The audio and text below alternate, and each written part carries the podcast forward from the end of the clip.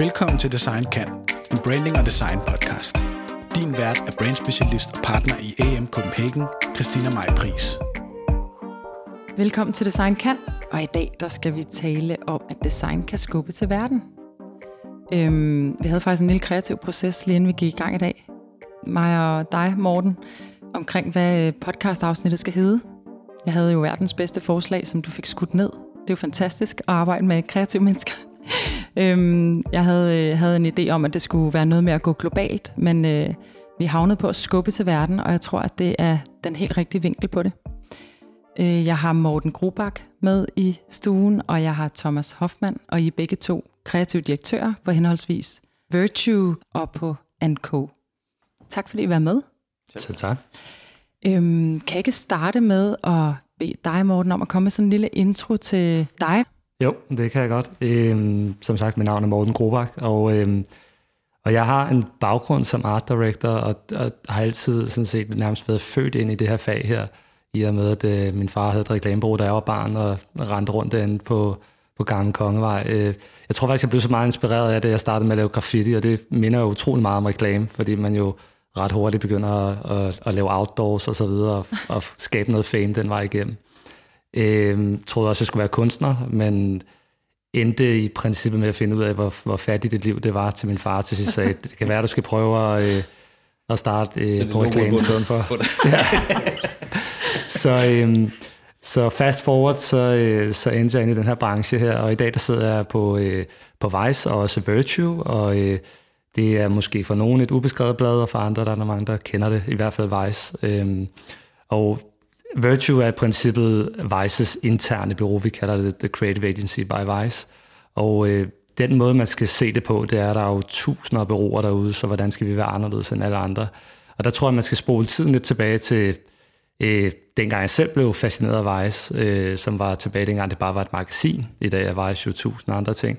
Øh, men det, der var ret fascinerende, dengang jeg læste det magasin, var ligesom, at... Øh, at Vice altid turde have deres egen mening og deres egen holdning, øh, i modsat alle andre medier, der selvfølgelig gør, at man er mere neutral på, har et mere neutralt ståsted. Så, øh, så tilbage, til frem til i dag i virkeligheden, så vil jeg sige, at det, der, der kendetegner Virtue, øh, Vices øh, bureau, er, at vi ligesom har taget den arv med os, og vi prøver altid at komme med vores eget øh, point of view, for at sige det på dansk, øh, til de ting, vi laver. Øh, så det er ikke, det er ikke altid, vi bare nøjes med øh, at, at læse briefen og tage kundens øh, øh, synspunkt på tingene. Vi plejer også altid at blande det ind med vores eget. Så det er ligesom vores øh, differentiator i det her mm. sindssyge marked. Det skal vi vende tilbage til med nogle konkrete eksempler. Ja. Øhm, Thomas? Ja. Co. og dig? Ja, jeg hedder Thomas Hoffmann, og før Co., som faktisk havde 20 års jubilæum 1. Øh, april, Altså Ankos fødselsdag, eller din tid på Anko? Ankos fødselsdag. Vi er 20 ja. år gamle nu. Mm. Så, øh, men før det var jeg, havde jeg sådan 11 år på Grey. Først Grey Aalborg, og så Grey Aarhus og Grey København. Øh, var kreativ direktør på Grey i Aarhus. Og røg til Grey København, og var kreativ direktør der også. Og så ved tilfælde, så møder jeg en svensk art director, der hedder Robert Serkes. Og jeg vil egentlig gerne hive ham over som ny marker over på Grey, for jeg skulle have marker. Og vi mødes, og vi viser mapper og multismænd og alt det der, som man jo skal, og lige så siger han, jeg skal ikke på Grey. Det skal med mig, siger han så. Vi skal starte et bureau. Og så sagde han, selvfølgelig skal vi det. Og så skulle jeg lige møde ham der, Michael Jørgensen, der også var med. Øhm, og de havde besluttet det inden, de to? De havde besluttet det inden, ja. Mm. Og øh, manglede en tredje. Vi har aldrig stået, hvorfor de tog mig med. Altså det kan ikke noget Altså Robert er også art director, jeg er art director. Det, havde nu været tekst, så kunne jeg ligesom se meningen i det, ikke? Men det, det gjorde det. Så det gjorde de så. Så det var, det var jeg selvfølgelig glad for. Så øh, startede vi det op for, ja, som sagt, 20 år siden. Og vi snakker om, hvad vi skulle hedde, og så kom det der navn en Co frem, og folk har svært ved at sige det og udtale det. Men i bund og grund, så handler det om, at ligesom præmissen, eller kan vi sige, jo, præmissen faktisk for en Co, det er, at da vi så skulle starte det her bureau, så var vi alle sammen trætte af, at kunden altid var en idiot. Og øh, når de ikke forstod ens geniale idéer, man siger, måske nogle gange er der en grund til, at kunden ikke rigtig forstår de der idéer. Måske har man ikke helt forstået deres forretning nok. Måske skulle man lige have, så måske skulle man til at prøve at se det fra kunden, så måske kunne de faktisk bidrage noget til processen. Og vi startede op omkring Danske Bank. Den havde de lige vundet i pitch mod mig, da jeg var for Grey.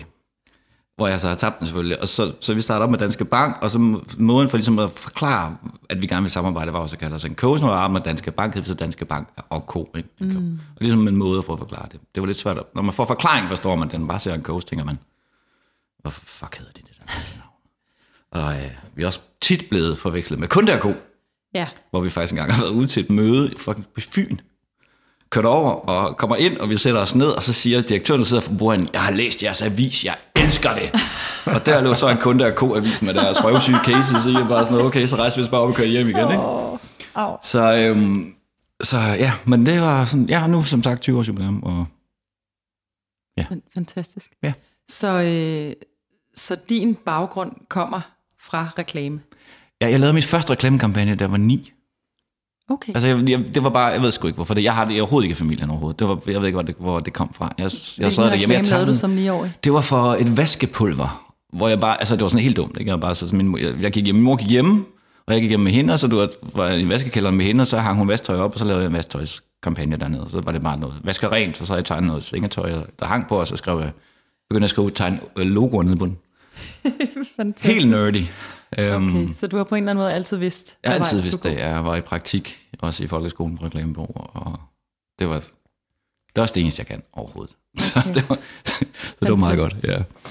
Så hvad er det, øhm, hvad er det, der, hvad er det, hvad er det Virtue kan i forhold til at, øh, at operere globalt, som nogle gange kan være lidt en udfordring for, hvis nu vi kigger på Danmark, som vi sidder i. Altså, hvad, hvor, hvorfor kan I nå ud over grænserne? Altså, jeg vil, jeg vil sige det på den måde, at det er nok, fordi vi er så globale i forvejen som bureau, som mm. setup. Øh, altså, hele hemmeligheden omkring, at vi ligesom helst ansætter for eksempel internationalt, øh, så vi ligesom bliver ved med at bibeholde et internationalt mindset, og det her med, at vi hele tiden er i kontakt med alle andre i verden, og alle vores, andre kontorer. Øhm, altså alle kender til de der netværksbureauer, der ligger som sådan nogle satellitkontorer rundt omkring i, i verden. Øh, man kan i København, ikke? og så ringer de en gang om året og spørger, hvordan det går, om de når deres mål, ikke? og så mm. ligger de på igen. Hvor at, at her, der er vi hele tiden i, i vælten sammen. Øhm, vi arbejder ud fra den tese omkring at være et, øh, et igen et dansk ord, et borderless agency, som, øh, som i virkeligheden gør, at vi har fælles ressourcedelen på kryds af alle bureauer. Så det vil sige, øh, et kreativt team på en kunde sidder ikke et sted. Jeg kan i princippet pick and choose øh, for hele vores netværk, øh, ud fra hvad de arbejder på tidligere, hvad, hvad de er dygtige til, hvad deres øh, princippet efter kvalifikationer, i stedet for at jeg har et konstant overblik over, hvad folk de kan, og på den måde kan sammensætte de bedste hold til ting. Så det vil sige, man har en mere international følelse, når man arbejder øh, på vores bureau, vil jeg sige, i og med, at man altid arbejder med folk fra andre steder i verden.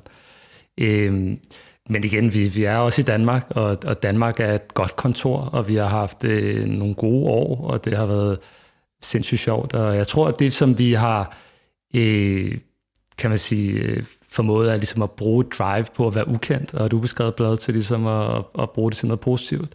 Mm. Det, er jo, det er jo tit og ofte den dynamik, øh, den, den kan. Ja, for man kan sige, at NK er jo startet som et reklamebureau, og er fortsat som et reklamebureau. Vice er startet et andet sted, i hvert fald i vores bevidsthed her i Danmark. Mm. Ja. Øhm, så har der ikke været, altså, jeg kan i hvert fald se på mange andre bureauer, og også på vores eget, når vi har et ønske om at transformere, så kan det tit være svært at skulle nå ud og forklare, hvad det nu er, vi står for, eller hvad det nu er, vi også kan. Hvordan har den transformation været? For den har du været ret meget begravet i. 100 procent, og dengang jeg startede på Vice, var vi jo også bare Vice de første mm. to-tre år, fordi det gav ikke nogen mening at begynde at forklare alt muligt andet. Jeg vidste ikke engang, Virtue eksisterede. Øhm, og jeg vidste ikke engang, hvad vi skulle med det. Jeg kan huske, at vi var 12 personer, så det var sådan lidt øh, for scratch af, så at sige. Ikke? Og jeg troede også, at jeg skulle over du ved, lave noget mere journalistisk, og du ved, til, til Iran og skyde en eller anden sejt doku og sådan noget.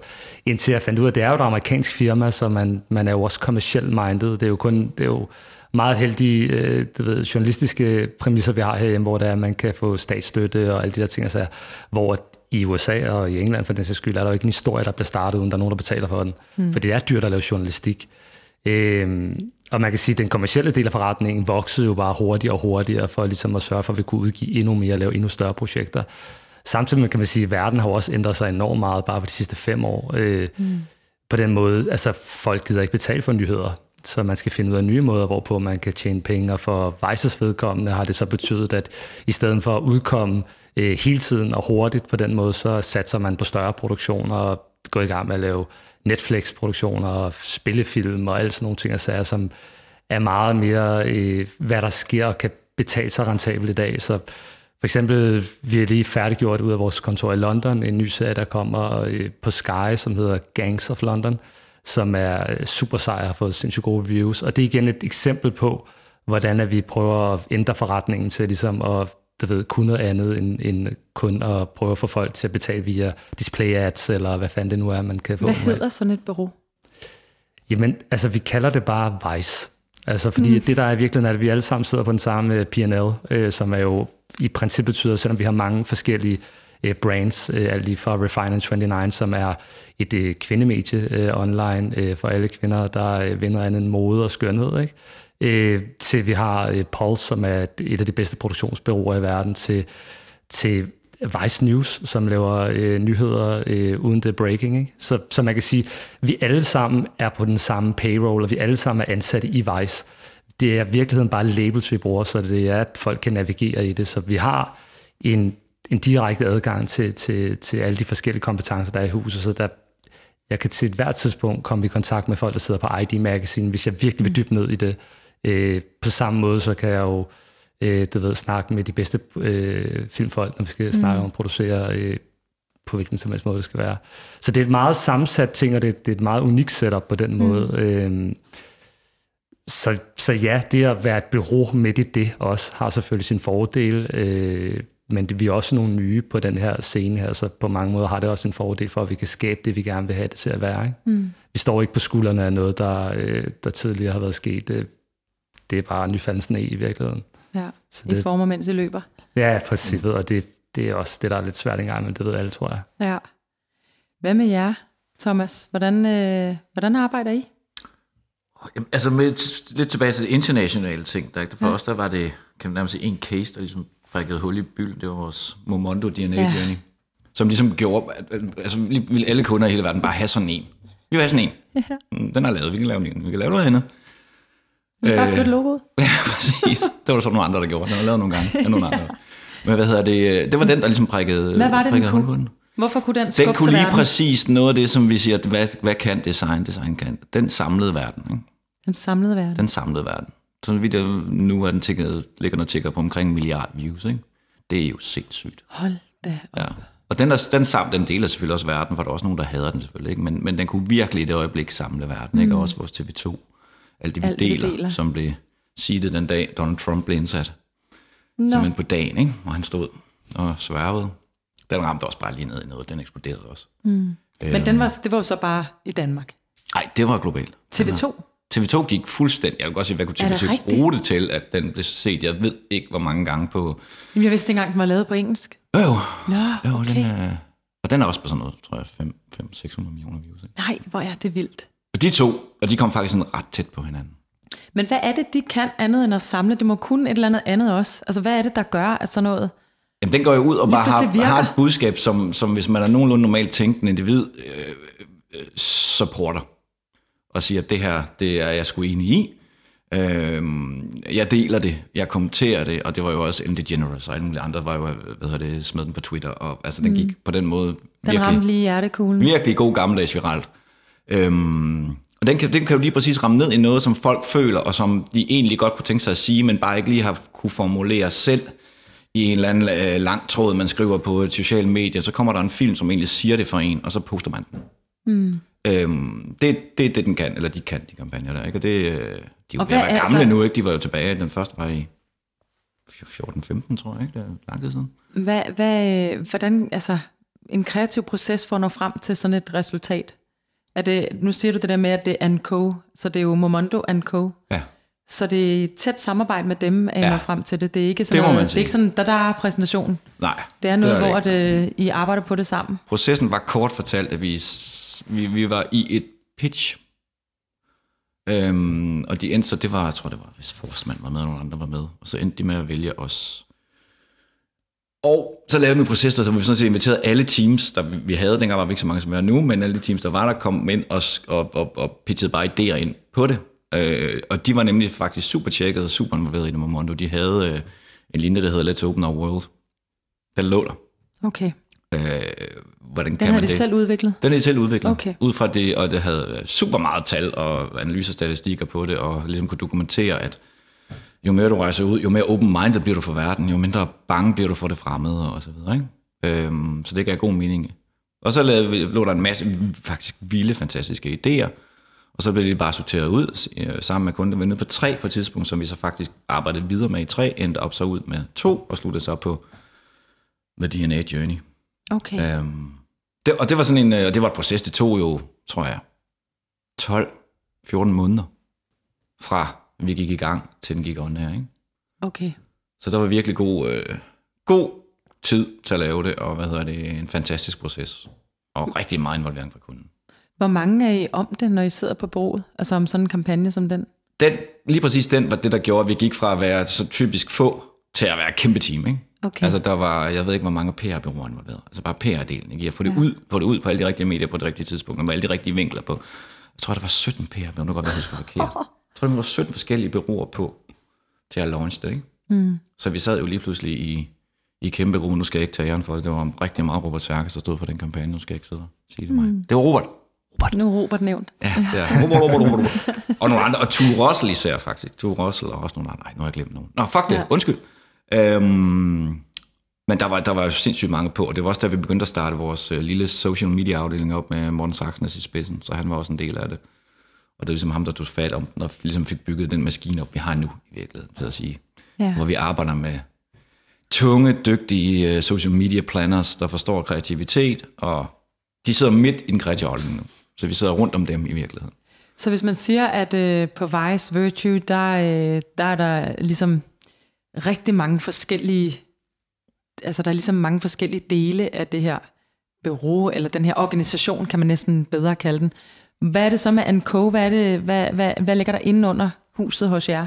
Jamen, vi er jo en del af NOAH, mm. øh, og hedder faktisk en co NOAH nu, og er jo i, hvad er det, i rigtig meget er repræsenteret Danmark, Norge, Bank plus Anco plus, Plus. NOAH, mm. plus hvad der ellers måtte Ja, komme. Ja. som jo den her, kan vi sige, øh, det her står for The North Alliance, Ja. Ja, som er, hvad hedder det, kan man sige, sådan en nordisk familie af, tror vi er 16 bureauer nu, som Okay. blandt andet tænker, tæller Augustam Holst i Sverige, som vi er familie med, som vi også leger med, og deler SAS blandt andet med. Øhm, Så det er- er bureauer, der ikke ligner jer selv? Ja, og så er det øh, digitale bureauer med, øh, øh, hvad hedder det, Hello Great Works, og har startet nogle mindre bureauer også op nu, som hedder Nova Connect, som er sådan et, øh, hvad skal man kalde det, low funnel øh, bureau, som binder tingene sammen fra, når vi nu går ud og laver store, flotte image-ting, så binder de det sammen ned til, at det faktisk fører til et konkret salg i noget taktisk kommunikation. Mm. Og sørger for at optimere budgetterne, så det genererer allermest salg fra en stor, flot image-kampagne ned til et banner, man, man køber varer på, ikke? Men, men øh, du må lade være med at svare, hvis ikke du vil, men, men øh, I deler ikke bundlinje, vel? Jo. Altså, det, hele Nora deler ja. bundlinje? Lige præcis. Okay, det var jeg faktisk i tvivl om. Så I er 17 ja. Bureauer, ja. Der deler bundlinje? Ja. Okay. Og det er Fantastisk. faktisk fedt, når man har en kunde på tværs, som øh, Danske mm. Bank for eksempel er, eller SAS og andre, som vi har meget, jamen, der er kun en, en linje Ja, per præcis. kunde. Der er ikke noget med, at vi skal optimere i forhold til vores svenske brug eller norske. Nej, og så kan man jo pludselig også godt ligne hinanden lidt. Ja. Præcis. Og også internt i, i Danmark, hvor vi også er en del bureauer, ikke? der er også det samme. Ikke? Det vil sige, vi kan sagtens, vi behøver ikke sidde og passe på vores budget, og ikke Nej. Give det til Hello Great Works, de kan sagtens rykke på det, fordi det er lige meget. Og det, det er sådan, det skal være nu. Ja. Altså, ja. det der er mange, der har prøvet det andet, kan man altså. sige, ikke? Jo, det jo, jo. Og hvor, at- så, som Mange du også nævner med, netværk, at ikke? øh, så ringer de Ja. fra, fra London eller et eller andet, så du ved, hvor, hvor er connection så på det, ikke? Mm. Ja. Er det svært at forklare over for kunder? Ja, yeah. altså nogle gange er det. Mm. Det kommer også an på, hvilken kunder der er, fordi der er også nogle kunder, der kommer for det. Ikke? Mm. Og typisk, så, altså kunder kommer typisk ind, og det er i hvert fald vores erfaring, ind ad en dør. De kommer måske til en koge, fordi øh, de har set noget, som regel, de synes, "Jamen, det er meget fedt, og det er godt ind der. Og så når vi så kan sige, at vi kan lige koble det her på, og så koble det her også på, ikke? så kan man ligesom, kan vi sige, så kan vi ligesom samle det hele for dem i virkeligheden ude i huset, og så prøve at have de bedste folk mm. på det. Og det er også den måde, vi har også vores eget lille designbureau, ikke? eller lille, de er ikke så små længere.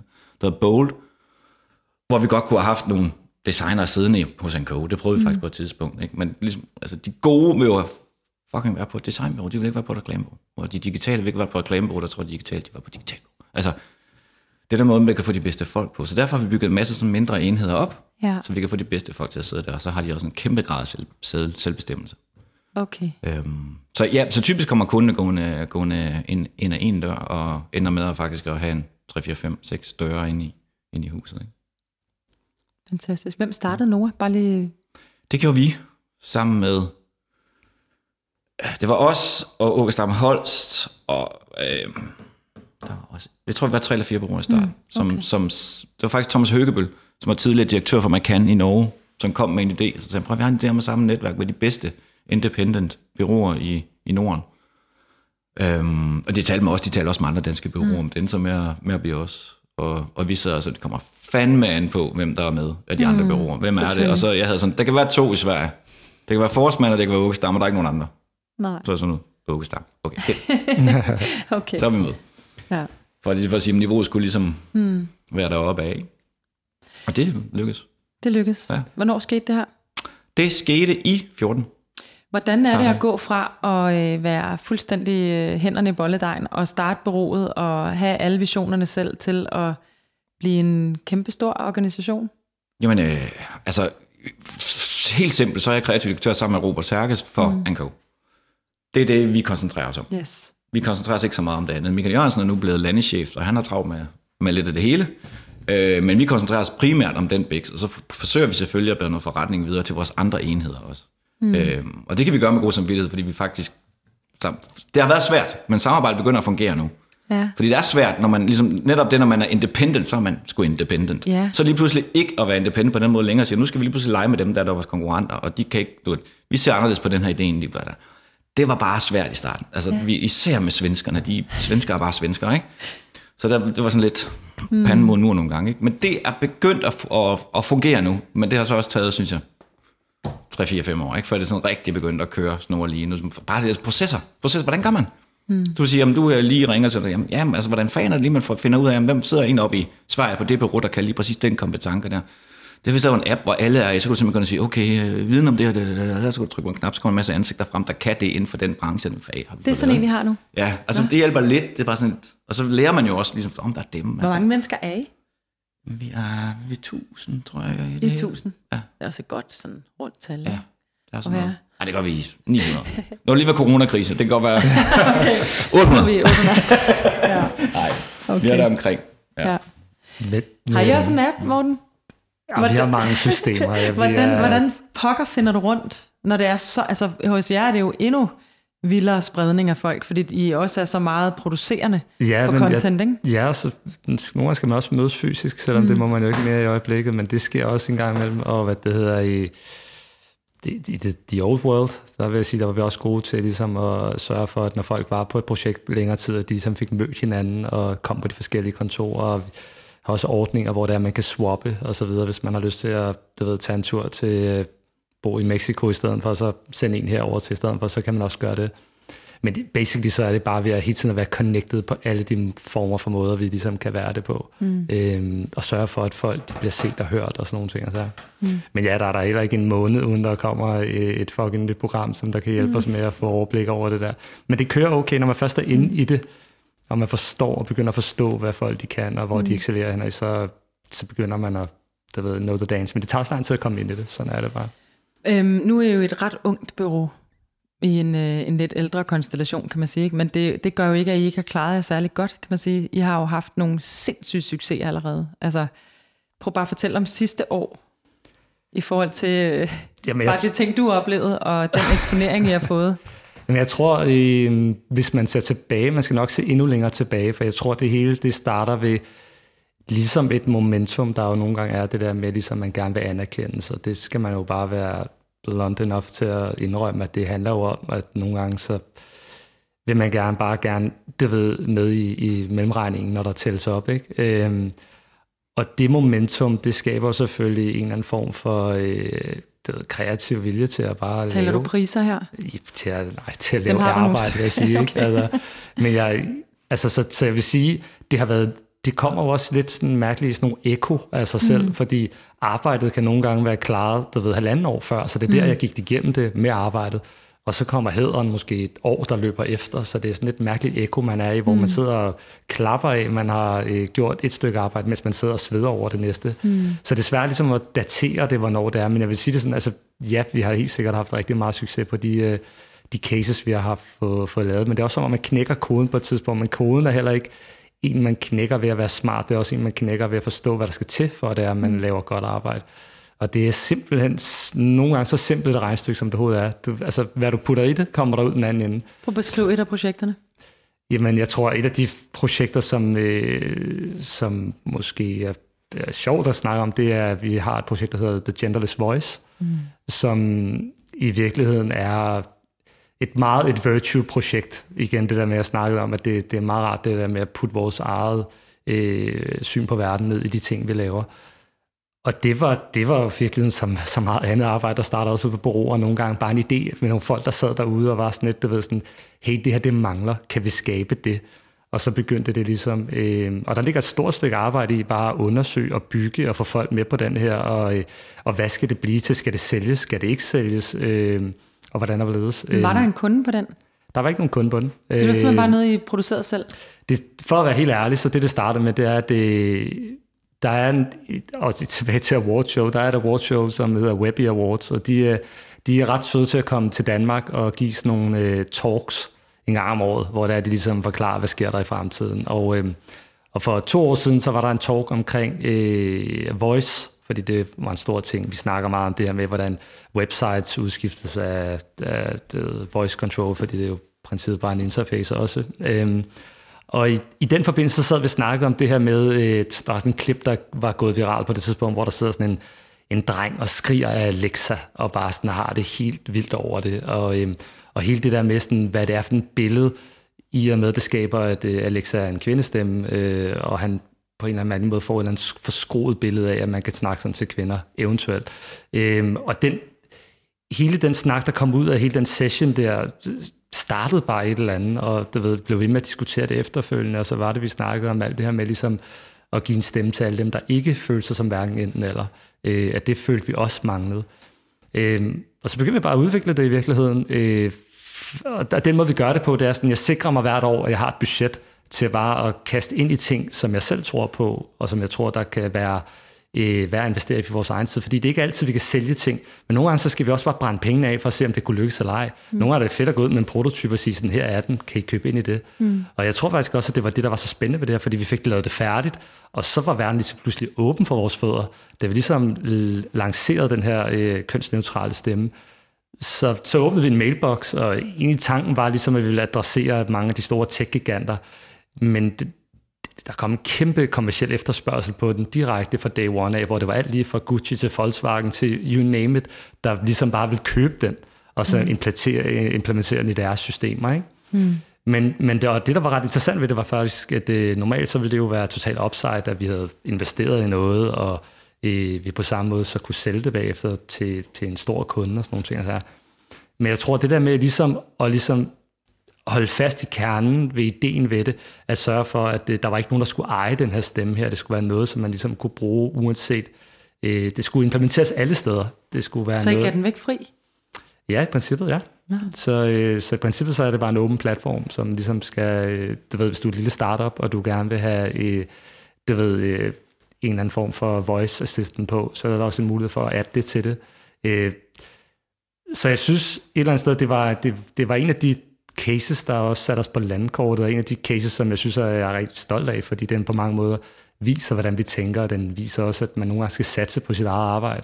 Øh, og det ikke altid handler om øh, øh, alt det, vi bare bliver briefet på, men det også handler om passion, fordi mm. det, er, det er også nogle gange det, der, der skal være driveren i, i det her fag her. Mm. Fordi vi er en kommersiel branche, og, og jeg tror også, som vi snakkede om øh, tidligere, at øh, at du ved, man skal finde drivet i det. Altså, øh, altså det er ikke, du ved, reklame er ikke, hvad det har været. Altså, dengang jeg startede, sikkert også dengang du startede, Thomas, der var det det fedeste i byen at være i reklame. Altså det var, det var fucking optur, jeg kan huske, øh, fra mit fars bureau af. Det var der, hvor det, de samlede alle de der dårlige cykelbud op, og DJ'en nede fra Kødbyen og sådan noget. Altså, du ved, alle de der ting der, og det var fyldt med skæve eksistenser. Og i dag, når man ser det, så er det jo sådan en, det er jo lidt en udskældt race. Mm. Altså ikke engang Don Draper og Mad Men gjorde det cool igen. I dag, der er det sådan lidt, reklamemanden, det er ham, der, øh, når man ser min komikserie, du ved, kigger tilbage på his dark times, ikke? Altså, og nu har han noget andet. Så det var sådan lidt, det er lidt det der med, sådan reklamemanden er blevet sat derhen, hvor det er, det er sådan lidt, øh, du ved, øh, den kommercielle, du ved, ord, jeg ikke vil sige. Ikke? Så du føler simpelthen, at mange reklame, folk tager afstand fra reklame og prøver at, at gøre det til noget andet nu? Jeg tror, vi har en, en intern stolthed hos dem, der virkelig dyrker det. Hmm. Fordi der er, noget, der er noget at være stolt af. Hmm. Øh, men det er et svært pres at være i, fordi resten af verden ligesom kigger på os med andre øjne. Mm. Så, så der er meget hurtigt sådan en skillevej i det her. Der, jeg møder masser af mennesker, der er i det her, som tager afstand fra det samtidig mm. med, og er sådan lidt, du ved, sådan, om jeg er her bare lidt, fordi så det er lidt jeg skal, en undskyldning? Ja, eller fordi, du ved, sådan, jeg er jo kreativ, og så kan jeg jo tjene nogle penge her og sådan noget der. Men der er også en, en stor gruppe mennesker, der tager det virkelig seriøst, og ligesom mm. prøver at skubbe til verden øh, med de idéer, de har, og bruger det som en platform. Og jeg har altid været sådan lidt, altså reklame er en platform, og vi har et ansvar, når vi står på den platform, og vi skal bruge det til et eller andet. Mm. Og, det, og det, det her, den her platform gør virkelig, at vi kan få et meget større output, end hvis vi sad derhjemme og bare sådan, øh, hakket ting ud i sten, eller skrev digte, eller et eller andet. Så det er sådan, jeg tror, hvis du kan bringe det mindset ind i den her branche, mm. og forstå, at du faktisk er privilegeret, og du har en platform, der er nogen, der betaler for at adde din øh, du ved, syn på verden ind i kunders øh, mm. store øh, output, så er det et super fedt sted at være. Mm. Altså. Hvordan, hvordan har du det med at være reklamemand, Thomas? Jeg har det jo super godt med det, jeg skammer mig sgu ikke over det, men jeg kender mange, der gør, som du også siger også, jeg har selv nogle ansatte, som hele tiden sådan, jeg, jeg, jeg, jeg, jeg er jo bare lige nu her, mm. for lige inden jeg skal videre, jeg skal måske noget med noget, de er der så på 10 år, ikke? de er der også ret at være, der er kaffe og alt muligt, ikke? Præcis som, som du siger, hvad fanden skal jeg ellers lave, hvordan kan jeg også lige tjene de der penge, jo, også, det er også meget rart. Så det var, jeg, og hvert år, når vi har vores, de der samtaler, man har, ikke, så hvad kan jeg sige, hvad så er det over? Er det nu? Du skal videre? Ah, no, okay. Men nu du skal være kunstner? Ja, præcis. præcis. Og der er også nogen, der hopper ud af, så er der netop nogen, der tager afstand fra det. Jeg synes, det er sådan lidt søgt, ikke? Altså, altså, man skulle, altså, Hvad kan du godt lide ved at være reklamemand? Jamen præ- præcis det Morten sidder og siger i princippet, mm. at, at jeg jo altid synes det var, det var fascinerende. Jeg startede, jeg er egentlig udlært på et lille bitte bureau i Frederikshavn. Jeg er fra Jylland, som andre gør, ikke? Fra, fra Olleren, fra Dobbelt og var udlært i Frederikshavn, ikke? Og der var budgetterne utrolig små, og det var ikke særlig kreativt. Og da jeg så ligesom, så gik jeg på reklameskolen i, tror jeg, 89 eller sådan noget, øh, og kom til det store København og mødte de rigtig smarte reklamefolk og øh, fandt ud af, at folk kæft mand, så pludselig så sad jeg med Kim Boysen, der lavede sort guld lige pludselig. Jeg bare så, shit, jeg sad og lavede en for en fiskefarm op i Norden, eller bare sådan en, fuck, det er fedt der. Og de der budgetter, jeg hørte, de havde, altså jeg var vant til 200 kroner, og lige pludselig var der sådan en million. Jeg var sådan, what? Det er det, jeg skal. Og lige præcis det der, som du siger, det der, man kan få lov til, det er det, jeg altid er nødt til at sige, man kan få lov til at sidde jeg har altid arbejdet rigtig meget. Jeg har altid arbejdet i weekender, jeg har altid arbejdet hjemme, og jeg arbejder alene tit. Jeg, bare sådan, jeg kan simpelthen ikke lade være, for jeg synes, det er så pisse sjovt. Så tit så har jeg kommet med en idé, du har så lavet en, en søndag. For den og så ender skulle man kun køber den og bruger måske 25 millioner kroner på noget, jeg sidder og tænker derhjemme. Det kan jeg stadig væk godt være fascineret af og ydmyg over, og synes er enormt spændende. Mm. Og, sådan, altså, og lige præcis som du siger, jamen, det der med, at man kan få lov til at sidde og tænke, tænke noget, at der er jo altid en lille del af ens selv i, i de idéer, man laver. Altså det kommer jo sted fra et eller andet, hvor vi sidder og siger, det her synes jeg er fedt, eller det var sådan noget, jeg har lige set, jeg kan huske på et tidspunkt, da jeg så Seven, dengang den var ny, uh, ja, hvor alt var brunt og mørkt, og det regnede. Sådan det fem reklamefilm, jeg lavede, det var bare brunt, og der regnede, og der var bare mørkt, der var ondt. Altså, det var sådan, fordi, fordi, og det, det var ligesom noget, jeg havde taget. Jeg var så fascineret af den verden der, ikke? Jeg skulle lige gå ud over nogle annoncører, ikke? Mm. Øhm, så på den måde, altså jeg synes, det er en fantastisk verden at være i, og jeg, jeg kunne ikke rigtig forestille mig at lave noget af det. Jo, altså over i tv-serier, over producere sådan nogle ting, jeg godt tænke mig en gang. Det er også bare en lang proces, det tager lang tid, og det tager fire år, at du begynder at sige, kunne det ikke være fedt at lave noget med noget til den, og så kommer den højst sandsynligt aldrig på, men hvis den så gør, så er det gået 4-5 år i ens liv, ikke? Jeg kan også godt lide det sådan noget. Så er det på. Og ja, jeg kan godt lide, at der er mange projekter, og altså, der, det, jeg synes, altså, når, altså, man får penge for at lave noget, som man synes er rigtig sjovt, og man kan få lov til at mm. udfolde sig, altså sådan at tænke, altså, og hver dag er forskelligt. Den ene dag, så laver du biler, næste dag laver du solvand, næste gang laver du tøj, mm. næste gang. Altså det der, at det er så, hvad er det, omskifteligt, den verden, mm. ikke? Så bare arbejde med, med søde, fede mennesker, og det er også lykkedes på en go. Samle en masse fantastiske mennesker, så må de skide dygtige, så er de skide søde. Så det er også rart at være der, Ikke? Mm. Det var også det, du sagde, Morten. Så kan man sig talte mere. om det inden, ikke? Det der med, at man er jo et helt menneske, man går på arbejde. Det skal fandme være nogle rare mennesker, man er sammen med, ikke? Ja, Præcis. by the end of the day, så er det det, der tæller, ikke? Og Ja. det, er jo, det er jo også derfor, man finder jo rigtig mange mennesker, der har venner inden for den her branche også her, fordi man netop, det ved, har det skide sjovt, når man, øh, det ved, laver idéer. Altså, mm. det er jo, altså, og specielt, altså sådan, øh, hvordan skal jeg forklare det? Jeg, jeg synes det der med, sådan, vi ved jo godt i princippet nogle gange, hvad det er, kunder har brug for. Mm. Men vi bruger jo igen den her mulighed for at skubbe vores egne idéer og udvikle verden. Og det er også lidt tilbage til det der med sådan, uh, titlen omkring det her med, idéer skal skubbe til verden. Jeg føler det der med sådan, at altså, vi præsenterer dem jo altid et eller andet, der sørger for at skubbe fremad. Mm. Ikke sådan at kigge tilbage. Altså, vi foreslår aldrig, at de skal ud og lave noget taktisk. Altså, vi foreslår altid at Prøv lige at sat ord på det. At lave noget taktisk, mm. eller hvordan? Øhm, jamen altså, i virkeligheden, så er det jo, hvis man breaker det ned, hvad der er der for folk til at agere på, og du ved, og der er jo mange spørgsmål, når der er, man, man møder en kunde, og nogle gange har de brug for at få et, øh, et, et, et image-løft i virkeligheden, ikke? Øh, Du ved, øh, vinde noget empati hos nogle, hos nogle forbrugere, ikke? Eller også kan det være, at de skal bare have rykket en masse varer, ikke? Mm. Og du ved sådan, der er nogle rimelig gængse mekanismer, der gør, at man kan begge dele. Mm. Øhm, og det, og det, det lærer man ligesom at, du ved, at, at finde ud af igennem sin erfaring. Men det er aldrig det, man foreslår stort, stort set, fordi man jo godt et eller andet sted ved, så står verden stille. Og jeg, jeg har det sådan, at kreative mennesker, eller det tror jeg mange kreative deler af det syn, det er jo, altså, de skubber til, til verden øh, med deres idéer. Og derfor så er det, at man jo altid prøver at, du ved, at, at, at sørge for, at det kommer igennem det, det, man præsenterer til en kunde, at det er nye idéer. Det behøver ikke være den, der virker bedst, men det kan være ideen om, der starter en, du ved, en idérække hos nogle andre. Ikke? Så Man har jo også et ansvar. Altså det har vi i hvert fald også talt om i mange af de andre podcasts, det her med, at vi jo som bureauer eller som kreativ har et ansvar, når vi møder kunden i forhold til, at det, det kan man jo så være uenig i, men i forhold til at rykke dem i en måske en mere bæredygtig retning, eller øh, prøve at få nogle, nogle andre værdier ind i, i, i det værdisæt, de har i forvejen. Nu tænker jeg også lidt specifikt på det her projekt, som, som øh, også er en af de ting, der virkelig øh, har vist så meget i medierne. Det er øh, det, er det her øh, projekt omkring digitalt tøj, ja, som jeg jo synes er øh, altså et fantastisk projekt i forhold til, når man kigger på fashion og, øh, og præcis det der med at rykke nogle produkter, ikke? jo, få dem rykket ud over skran- skranken. Ikke? Jo, helt sikkert. Jeg tror også, at det, altså igen, man møder mange forskellige kunder, og man mm. møder dem, der, der ligesom ligger op til, at der skal ske en masse, og så, så ved de ikke helt alligevel, fordi mm. de også kigger på, at de rent faktisk skal lå noget øh, kommercielt, nogle kommercielle mål.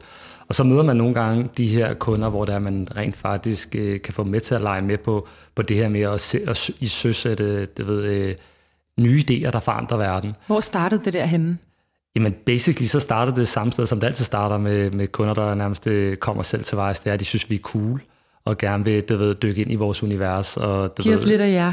Ja, ja, du ved ikke sådan, øh, kan I ikke komme med nogen med guldtænder og tatoveringer og sådan noget, ikke? Og så er det sådan et, øh, Har I nogle af dem? øh, nej, men du ved sådan et, Det var sådan øh, et sæt, du tager på. Ja. Det, ikke? Altså, men øh, men så, så basically, så var det der, det startede. Øh, og, øh, og jeg tror bare, at da vi så mødte dem, så de, øh, det er en kunde, der hedder Carling, som er en del af en større øh, en nordisk gruppe, som, øh, som også har snakket en tur på Levi's og der Nike og sådan noget. Øh, så det er sådan en rimelig stor kommerat på den måde. Men, men øh, i hvert fald så har de her brand her, som hedder Carlings, og, øh, og det, er sådan et, det var også i Danmark på et tidspunkt. Øh, jeg tror ikke, det er så hipt. Og jeg kan huske, at øh, det, selv direktøren kunne man mærke på, at han ikke engang selv var stolt over det. Okay, okay. Så det, så det, Så det, der er er der, vi, det, der, vi er. Ikke? Øhm, og, øhm, og de kom ligesom med sådan, med sådan en eller anden form for øh, ønske om at ville snakke til en, til en ny målgruppe omkring deres webshop, øhm, som de jo ikke havde fået gang i de sidste 10 år, og derfor så skulle vi ligesom hjælpe med det. Men man kan sige, at vi gik ind og snakkede med dem omkring, sådan, hvad er det, I gør i forhold til bæredygtighed, for I er jo også fast fashion. Bad de Øh, om det? Bad de om, at I skulle snakke bæredygtighed? Nej, det bad vi dem om. Okay. Øh, vi spurgte dem selvfølgelig om, ligesom, hvad jeg tror, de fleste andre gør, der ligesom begynder at dykke ind i en virksomhed. Sådan, hvad gør I i virkeligheden for, øh, for bæredygtighed? De var bare sådan, lad os lade være med at snakke om det, fordi folk de forstår os ikke. For vi gør alt muligt for bæredygtighed, men folk de fatter det ikke. Og vi var også sådan, det er jo også fordi, den måde, I kommunikerer det på, ikke er i øjenhøjde med de mennesker, I gerne vil fortælle historien til. Og, og det, det er jo virkeligheden det. De har jo masser af gode initiativer.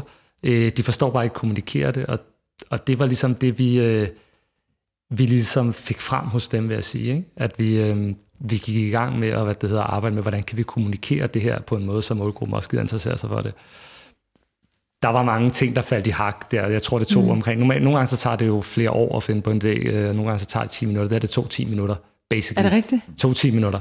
I et møde med dem, eller da I sad alene? Nej, nej, vi kom hjem, og øh, på det tidspunkt var jeg meget inspireret af, du ved, øh, Lille Michaela, som var den her virtual influencer, som, som huserede på det tidspunkt, og jeg var helt tosset, fordi jeg var begyndt at læse alle hendes captions, og du ved, sådan, prøvede at overbevise mig selv om, hun var ægte, og alligevel ikke ægte. Og jeg sad sammen med øh, to øh, medarbejdere, som, øh, som arbejdede hos os på det tidspunkt, Emil og Joachim Ulrik, som nu er Aarhus Thomas, hvad det hedder. Og vi sad sådan lidt og var sådan lidt, hvad, hvad fanden skal vi gøre ved det her? Ikke? Er det bare sådan en, du ved, noget tv, eller hvad skal vi gøre ved det? Og var sådan lidt sådan, prøv at høre, øh, hvis der findes altså, digitale influencer, så skal der også være digitalt tøj-agtigt. Og så var det ligesom bare født. Men det er jo ikke fordi, at selvfølgelig var der mange andre lag, der kom på det bagefter. Øh, men, men det, men altså, det, det kom gik relativt som digitalt tøj? Ja, ja, altså det var nærmest bare sådan, du ved, der er digitale influencer, så skal der også være digitalt tøj. Og, og så i virkeligheden, så var det jo selvfølgelig, at man begynder at dykke ind i rationalet bagefter og sige sådan et, øh, prøv jamen, du ved, jeg ved jo, øh, om nogen, at folk de, øh, de, de, de promoverer sig selv på Instagram øh, som blogger, og, og det har også en stor effekt på det. Og så begyndte vi at sidde og dykke dybere ned i det, og fandt ud af, at jamen, det var salget af tøj er steget sådan noget 60% siden Instagrams øh, lanceret, og alle de her sindssyge ting, der er omkring, at du ved, hvordan folk de køber ting for bare at tage et billede og lægge det på nettet. Ikke? Øhm, så det hele var ligesom sådan den her øh, kommunikation af det rigtige tidspunkt, den rigtige problemstilling, den rigtige kulturelle nerve, der ligesom kom ned i den her idé her, som vi ligesom pitchede ind til kunden. Øhm, og, og hvordan gik det? Jamen det, det gik øh, relativt godt første gang, vi pitchede det. Øh, for det var til brandteamet, der sad i Stockholm, og de, og de, var, de sad klar ved deres hænder, og de var begejstrede over, at de skulle arbejde med os, og synes, at det var en vild idé, og kunne godt se det ske, og sådan nogle ting der. Og inviterede os til Oslo to dage efter, for at, ligesom at præsentere det hele igen for deres sport. Og øhm, Joachim, tror jeg faktisk, præsenterede foran det board der. Øhm, og jeg kan huske, at der var noget med, at der var en, der faldt i søvn foran. Ej. Og, øh, og der var helt stille bagefter. og øh, og jeg, jeg kender egentlig Joachim relativt godt, og han gør et godt stykke arbejde. Og det var sådan, så det var ikke rigtig der, den haltede. Det var bare sådan, de fattede det simpelthen ikke. Øh, og var sådan, at vi vender lige tilbage. Og det gjorde de også, jeg tror, der gik en uge eller sådan noget. Så vendte de tilbage og sagde sådan, bliv ved i den her retning her, men, øh, men hvad det hedder, øh, det skal ikke være det her, fordi det, det, det forstår vi ikke helt. Øh, Nå. Så, så de bedte sig om at komme op med nogle idéer, der var lige så progressive, øh, men som ikke var noget, der var digitalt tøj, fordi det kunne de ikke lige helt se blive til noget. Og jeg, jeg var så sikker på, at det, det ligesom var en god idé, for jeg følte virkelig, at vi havde ramt en kulturel nerve lige der, at jeg inviterede dem til en workshop, øh, tror jeg sådan noget, to efter det opkald, hvor vi ligesom sagde, at vi ville præsentere nye idéer. Og jeg kan huske, Joachim og Emil rendte rundt om sig selv. Øh, det var så art directoren og copywriteren på projektet. Øh, og var sådan et, hvad skal vi gøre? Vi har den her sindssygt gode idé, øh, men, men vi, kan jo ikke, vi kan jo ikke lave den om, og vi kan ikke det ved, sådan, gøre noget andet. Vi har ikke noget, der er bedre. Vi kan ikke bare præsentere den igen. Og så var vi bare sådan, vi præsenterer den bare igen. Det gjorde øh, Vi præsenterer den igen. Øh, men vi havde selvfølgelig brugt mere tid på at rulle den ud, i forhold til ligesom, at bygge flere indsigter på og sådan nogle ting. Og igen også, fordi det her ikke er en klassisk øh, reklamekunde, der er vant til at arbejde med bureauer og vant til at, og, du ved, at, at lave de her former for ting her, så CEO'en, han, han tog som en beslutning i mødet og sagde, godt, det gør vi. Altså, og det er jo ikke sådan normalt kutume. Normalt så er det sådan noget med, at vi vender lige tilbage og feedback, og mm. du ved, sådan, det kan vi ikke rigtig gøre. Sådan nogle ting. Så det var, det igen, det, nogle gange så sker det jo bare, det har du også oplevet sikkert tusind gange med, med, med nogle af de ja. sindssygt gode projekter, jeg har hvor det har været den rigtige kombination af, det, af den rigtige beslutningstager i rummet, mm. den rigtige idé, øh, og den rigtige timing i virkeligheden. Så det er, men har I ikke også oplevet det modsatte, hvor at, Thomas, hvis det er, I har pitchet noget ind, og du er 100% sikker på, at det er verdens bedste idé, og de bare siger nej? Det, det er det, jeg synes faktisk er et problem, for en af de måder, vi typisk arbejder med, det er, at vi, øh, vi laver sådan noget speed-proces, altså vi bare sidder og fyrer idéer, så kommer der, står der alt muligt lort på, det er jo sikkert gør alle sikkert, står det på alt muligt på ikke? Så arbejder vi videre, så vælger vi måske tre fire retninger ud, så arbejder vi det sådan lidt ned ad vejen. Så kan man godt mærke som kreativ og erfaren kreativ, der er noget der. Det, der, det kan blive, det, det er ikke foldet ud nu, men man, man kan se, okay, der er den, ikke? Og så hiver man jo ret hurtigt kunden ind, også fordi vi kan godt lide ligesom at have kunden med hele vejen og samarbejde med dem. Det er vores navn og det der pisse, vi er også nødt til at leve op til det jo. Så er vi dem ind, og så, så der, og så er det jo ikke foldet ordentligt nok ud, og så står det måske ikke knivskarpt endnu, det er måske ikke helt skarpt, og så kan det være svært at købe for kunder. Det kan jeg godt forstå. Altså, vi andre sidder med det hver dag. Ikke? Mm. Og så kan man tit det, så skal lige præsentere dem, så er man så simpelthen til at stoppe nu, og så bruge en dag på at få det til at se nogenlunde ud, hvor man egentlig kunne arbejde videre på det. Der er hele det, der, vi skal have flere idéer med. Eller hele den proces, der synes jeg er enormt svært at time og ramme rigtigt. Og nu er vi begyndt at kigge på alt efter, hvem kunden er. Kan vi hive dem ind nu, eller kan vi ikke hive dem ind nu? Altså, vil de simpelthen ikke forstå det, hvis vi var med nu? Det er der så nogen, der vil, og så er der nogen, der vil vurdere.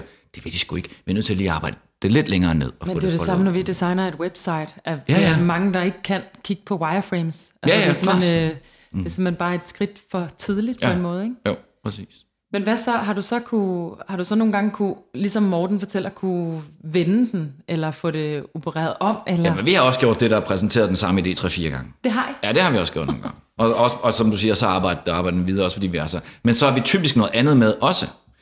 Og det er så en af de ting, hvis jeg sidder og synes, der er rigtig, rigtig svært som kreativ, det er, når du synes, den er der, så er det svært at sætte sig hen og lave en ny idé. Ja. Alt er bare noget lort ved siden af. Ikke? Og du kan, du, kan, altså, du kan slet, det er så svært. Så vil jeg hellere sige, at du har flere teams, som så kan komme ind og bidrage med noget. Ikke? Men det, når du først har, den er der, så synes jeg, det er enormt svært at sidde og sige, nu skal vi lige lave noget andet, fordi vi har jo, jo lovet dem to-tre retninger. Hvor jeg siger, det vil jeg skide på. Og det kan at projektleder har solgt ind. Jamen, så må I gå tilbage og kigge på økonomien og sende dem en mindre regning. De skal se den her, kun den her, fordi den er rigtig. Ikke? Ah, men vi skal have noget. andet. Og så nogle gange, når man bare hiver dem ind og viser dem en idé, og den er der, så er de jo ligeglade med, at de ikke har set de der to-tre andre. For de kan jo så bare godt så være heldige at ramme den rigtigt, de, der var den, fedt. Så er det jo lige meget, om der har været en dårlig og en rigtig dårlig idé bagefter. Ikke? Altså så bare, der er gange med at gå efter den. Mm. Og Åke Stam Holst, og for lidt det, vi har lært dem, er det der med at bare holde fast. Så det er den her, det er den her, det er den her. Al vores erfaring på det her bureau, og vi har lavet 8.000 kampagner, siger, det er den der, guys. Og hvis I ikke kan se det endnu, så får I lov at se den en gang til. Vi ses næste uge. Ja, og så bliver de bare ved, og de, og de har bare sådan, ligesom sådan, de hænger bare fast, indtil kunden siger, okay. og så som regel, så er det jo rigtigt, ikke? Altså, det, så, det, det der med at rådgive, og der er heller ikke noget værre, end at prøve, det hader jeg faktisk, det der med at sige, okay, nu føler jeg, at jeg presser noget ned i halsen mm. på kunder, så vil jeg sige, "Ved du hvad, vi smider helt lortet ud, det er fuldstændig lige meget at starte forfra. Ikke? Altså, det gør jeg meget gerne, jeg kan, sådan, jeg kan sige, okay, nu, nu, nu har jeg prøvet, nu kan det ikke længere, og det føles egentlig stadig også forkert. Ikke? Og det er også det der med at kunne sidde og se, jamen hvorfor er det ikke kunden ikke vil have den? Altså, en ting er, hvad kunden siger, en anden ting er, det er den, den virkelige grund til det. Altså, er der noget, vi ikke ved? Er der noget, der er direktøren sindssyg? Er, er, har hun en chef, der er, nummer, er, altså, har hun på vej et andet sted hen? Hvad, for- der, er, der er nogle sådan en grund til det, når man tænker, prøv at den er så klar, den er der. Alle Det er fordi, er hendes der. fætter også laver reklamer. Ja, ja, der er sådan noget af det også, ja. Sådan er det også. Men jeg finder ud af, hvad fanden er årsagen til det? Altså, du kan sige noget mere, end jeg kan ikke lide den. Ja. Eller, vi forstår den ikke. Mm, ja, altså, hele det der, som de siger, de sidder og siger, vi forstår den ikke. Nej, men det gør, hvad hedder det, jeres kunder jo. Altså, mm. det der med at få, dem- få dem derhen til at sige, Ja. og, og det er sgu en af de udfordringer, jeg nogle gange synes tit, det er. Og det er også fordi, den, at den her branche går enormt stærkt. Man skal simpelthen følge med i så mange ting, så hurtigt, at man er ved at blive rundtosset hver dag. Ikke? Hvis man vil vide, vide alt om alt i det her, ikke? så skal man stå tidligt op. Ikke? Og det kan jeg godt forstå, at der er nogle kunder, de har så travlt med nogle andre ting også. Mm. Så det er så nemt, hvis man lige øh, snuser i tre uger, så er man bagud. Ja.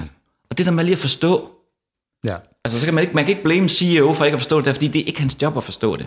Forstår du? Han skal forstå alt muligt andet. ja. Så det er enormt svært, det der med, hvordan fanden får man den så til at forstå dem i forhold til den, fra deres stol, sig det fra deres stol, så de kan købe ind i det. Jeg kan også huske, at en af de ting, han kom tilbage med, var, at, øh, at det lyder jo så banalt nogle gange, men en af de, de årsager til, at han ligesom turde sige ja til det, var, at han snakket med sin datter på 14 år. Præcis. Der jo forstod det straight away, Ja, ja, og det er derfor så var sådan lidt, du ved, det her giver god mening. Det er en klassiker. Øhm, og jeg tror bare, han manglede den selvtillid til ligesom at, du ved, at, at, du ved, at stole på hende og stole på os, og, og du ved, til sidst så ligesom hoppe med ind i det.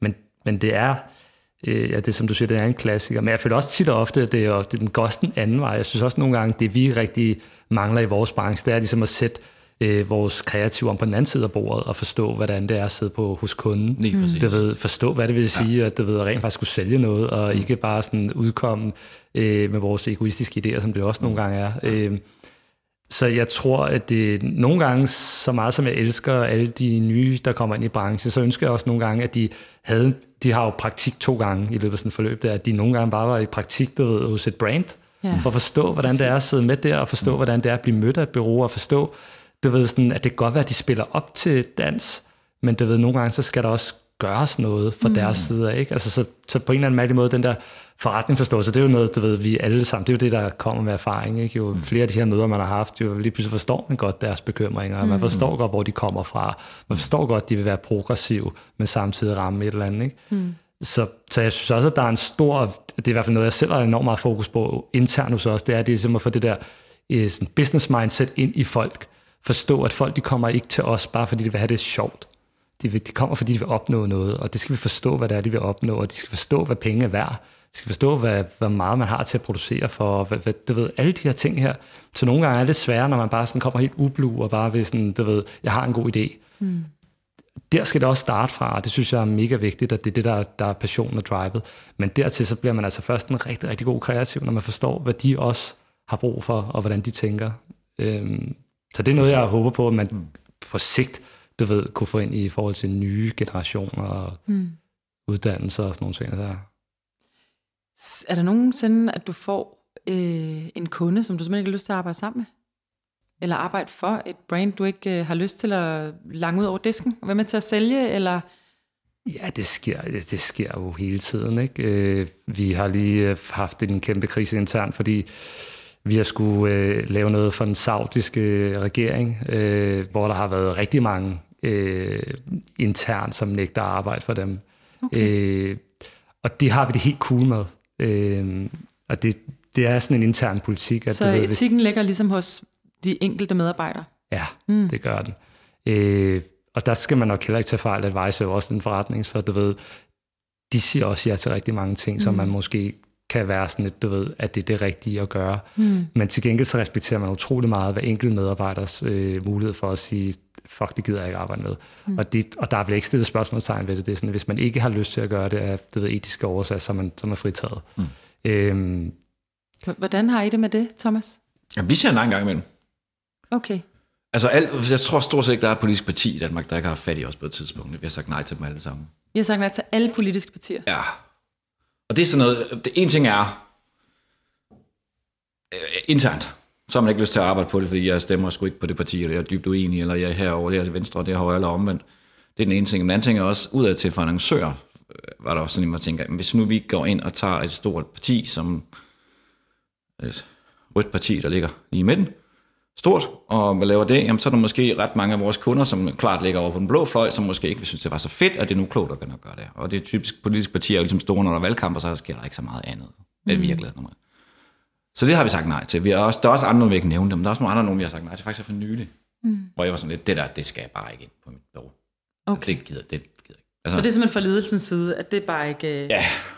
Okay. Og så Michael så, nu tager møde med dem og snakker med dem det ene om, og så fandt vi ud af, at det, det er rigtigt, det skal vi ikke. Det, det, det vil ikke fungere. Så, okay. så, så, så, ja. Altså, men jeg tror, det er sådan lidt forskelligt, hvem, altså hvad man har det svært med. Mm.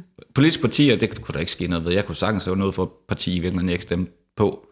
Ikke hvis det var ekstremt langt frem, sådan det var da godt. Jeg kan stort set finde noget godt i alle øh, valgprogrammer, more or less. Mm. Øhm, men øhm, det ligger bare en bestemt følelse i det. På den anden side synes jeg også, det er meget fedt. Vi har lavet en stor, hvad hedder det, øh, EU-kampagne her, som jo var altså kæmpe motherfucker, ikke? Øhm, som jo også, hvor man også kan være sådan lidt der med EU, er det godt og skidt, og, øh, altså, mm. hvor man også kan have nogle holdninger det, ikke? men så samlede vi selvfølgelig bare, som du også siger, et team, som var glødende EU-tilhængere, og så lavede vi det jo bare. Mm. Og så kunne alle de andre være sådan, øh, de slap sig, ikke? Okay, så det er igen det der med at lytte på hver enkelt medarbejder. Altså, der er virkelig sket noget, fordi sådan ville det vel ikke have været for 20 år siden på et bureau. Altså, så tænker jeg ikke, at man som individ havde sindssygt meget at sige, når der kom en kunde udefra. Altså, jeg tror i hvert fald, der er blevet mere fokus på, på folks egen etik.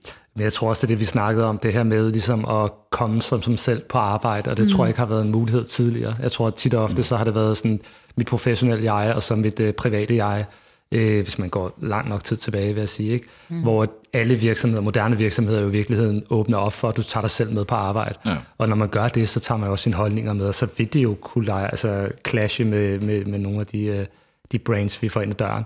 Mm. Så jeg tror i virkeligheden, det er med tiderne, der, der ændrer sig, det, at vi er så privilegerede, at vi har mulighed for at, at have det valg og, og bringe os selv med på arbejde. Ikke? Mm. Og man kan jo heller ikke lave noget godt for noget, man ikke er enig i, eller et brand, man ikke kan stå bag. Altså det kan man jo ikke. Det vil være forkert at tvinge folk til ligesom at lave noget for noget, som man havde.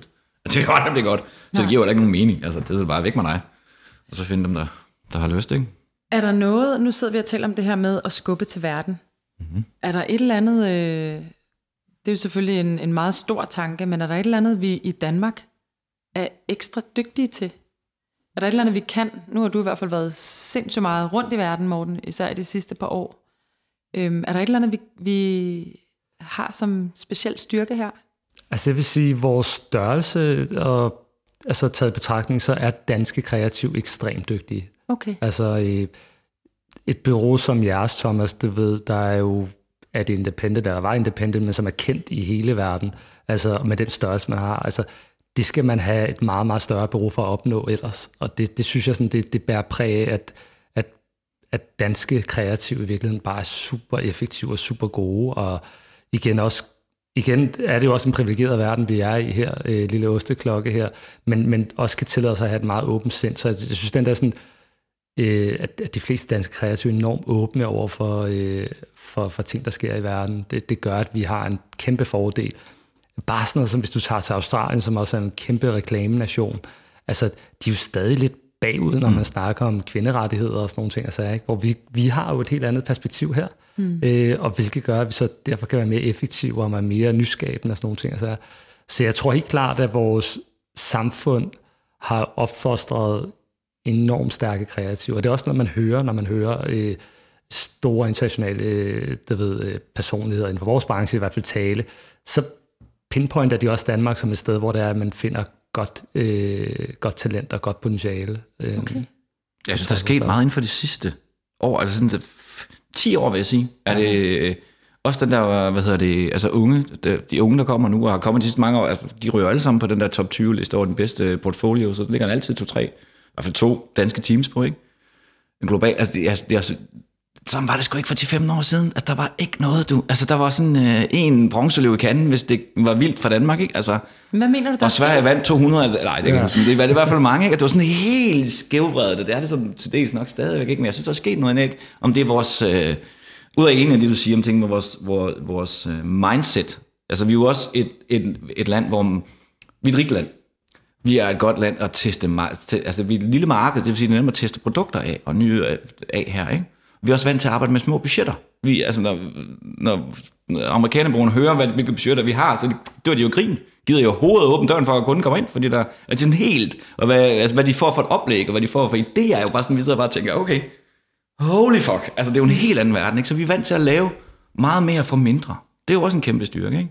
Og så er vi sådan, sådan et, et, et, et, hvad hedder det, vi er flittige. Jeg synes, danskerne er flittige. Jeg synes, de unge er vildt flittige, og vil det vil vi gerne.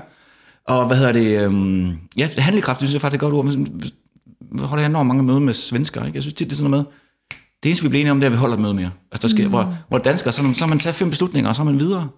Så på den måde synes jeg, vi har sådan, altså, vi sådan, nok fordi vi, øh, vi, er også, vi er også land med mindre værd. Og når man er mindre værd, så kæmper man mere.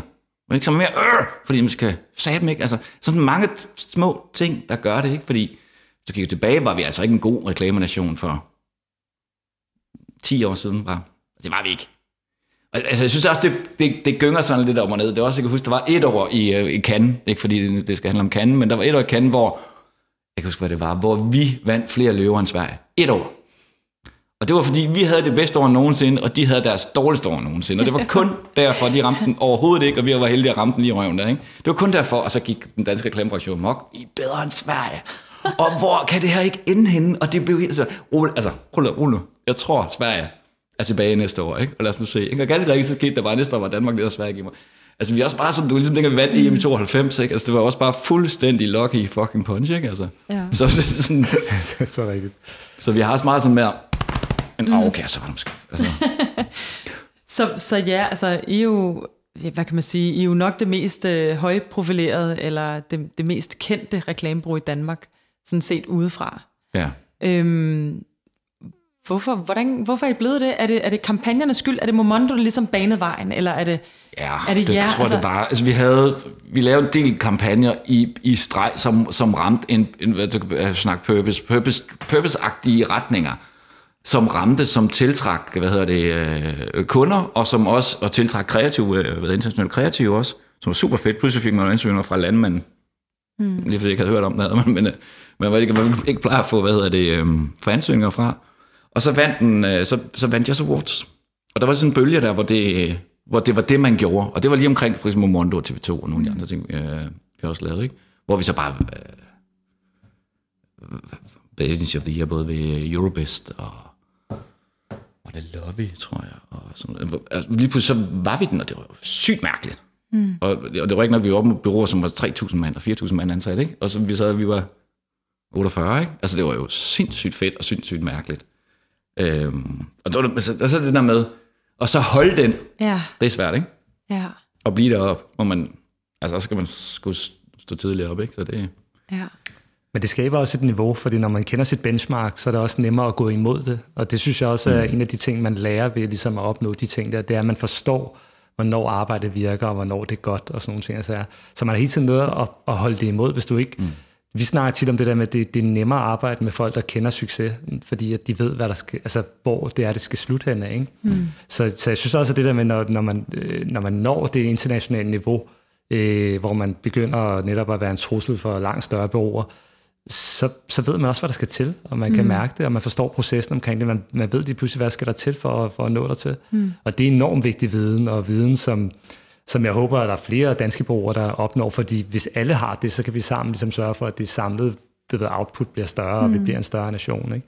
Og jeg tror, det er tit det, svenskerne har haft. De har alle sammen, de har ligesom vidst, hvad der skulle til, øh, for ligesom at, at få det om. Ja, de har mm. formen på en eller anden måde. Øhm, Morten, jeg kunne godt tænke mig bare lige at berøre det her med, at du faktisk var art director før, og Mhm. har arbejdet sindssygt meget med branding og design. Øh, I hvert fald i, fra, fra den side, jeg også står. Altså, da jeg lærte dig at kende, var du... Selvfølgelig sad du også og arbejdede rigtig meget med reklame, men du var også øh, en kerne ærke designer, kan man sige. Ikke? Jo. Øhm, hvordan, øh, hvordan har, hvad har det givet dig at have begge dele? Fordi vi taler jo tit om det her, det taler jeg i hvert fald rigtig tit om, de her to forskellige genrer inden for design eller kreativitet med reklame og design. Øhm, hvordan har det været for dig at have begge dele i dig? Jamen, jeg tror, der er mange, der har det. Altså, craft er jo en enormt vigtig del af det, vi laver. Mm. Øh, som du har hørt lige før, der kan det tage 10 minutter at finde på en idé, og det kan tage, der ved, tre uger, eller en måned, eller længere. Øh, men når man ligesom er hen over den der hurdle der, så er en stor del af det, vi laver, er vores craft. Om det så er igennem film, eller det ved, andre former for eksekveringer. Det, det, der er rigtig meget håndværk i det, og for, for mig at se, der, har- der har en, back, altså en baggrund i, øh, i graffiti, så øh, lærte jeg jo enormt meget af det. Jeg lærte, du ved, farvesammensætninger, jeg lærte, du ved, skygger, og du ved, hele opbygningen af bogstaver. Man, man tror det jo ikke, men du ved, det er jo en eller anden form for typografisk øh, du ved, øh, mesterlærer, at man, man har med alle de andre, der går og maler på murene. Man forstår lige pludselig, hvordan et, et bogstav øh, kan have flow. Man forstår, hvordan at ting kan tale forskellige sprog, bare ud fra øh, forskellige det ved, vægte eller farvesopsætninger osv. Så, så, så, så jeg tror, at hele det der, jeg havde med derfra, trak jeg med ind i det, og jeg tror, der er mange andre, der også kommer fra den baggrund, der har, mm. der har brugt det til super meget. Øhm, altså håndværk og design er jo både en forbandelse, og det er, det er noget, der er virkelig, jeg er virkelig glad for. Øh, fordi man ligger enormt mange timer i sit håndværk, hvis man virkelig dyrker det ordentligt, mm. og, det, og det skal man, og jeg elsker, når folk laver godt håndværk. Øh, men det er også der, du brænder mest øh, midnight oil af, ikke? fordi mm. du ved, du bliver ved med at skubbe til det, til det, til det føles rigtigt. Og, og derfor så er det jo lidt en curse, du ved. Det, det, der er jo den der klassiske joke med, du ved, den første, der smutter, det er projektlederen, og så accounten, og så tekstforfatteren, ikke? og så sidder art directoren tilbage til sidst.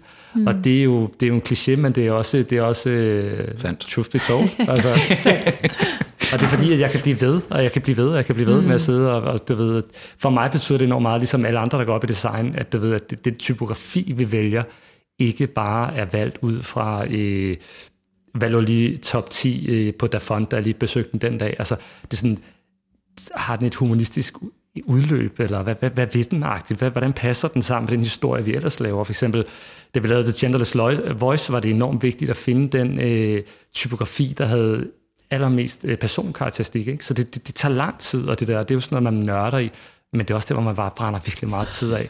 så, så det at være art director af baggrund er virkelig sådan en, det ved jeg, glædes ved det, fordi jeg ser verden, øh, alle de andre signaler, som folk sender til mig igennem deres håndværk, mm. men jeg er også selv med til ligesom at, du ved, brænde min eget liv af på det. Ikke? Mm. Så. Det er godt sagt.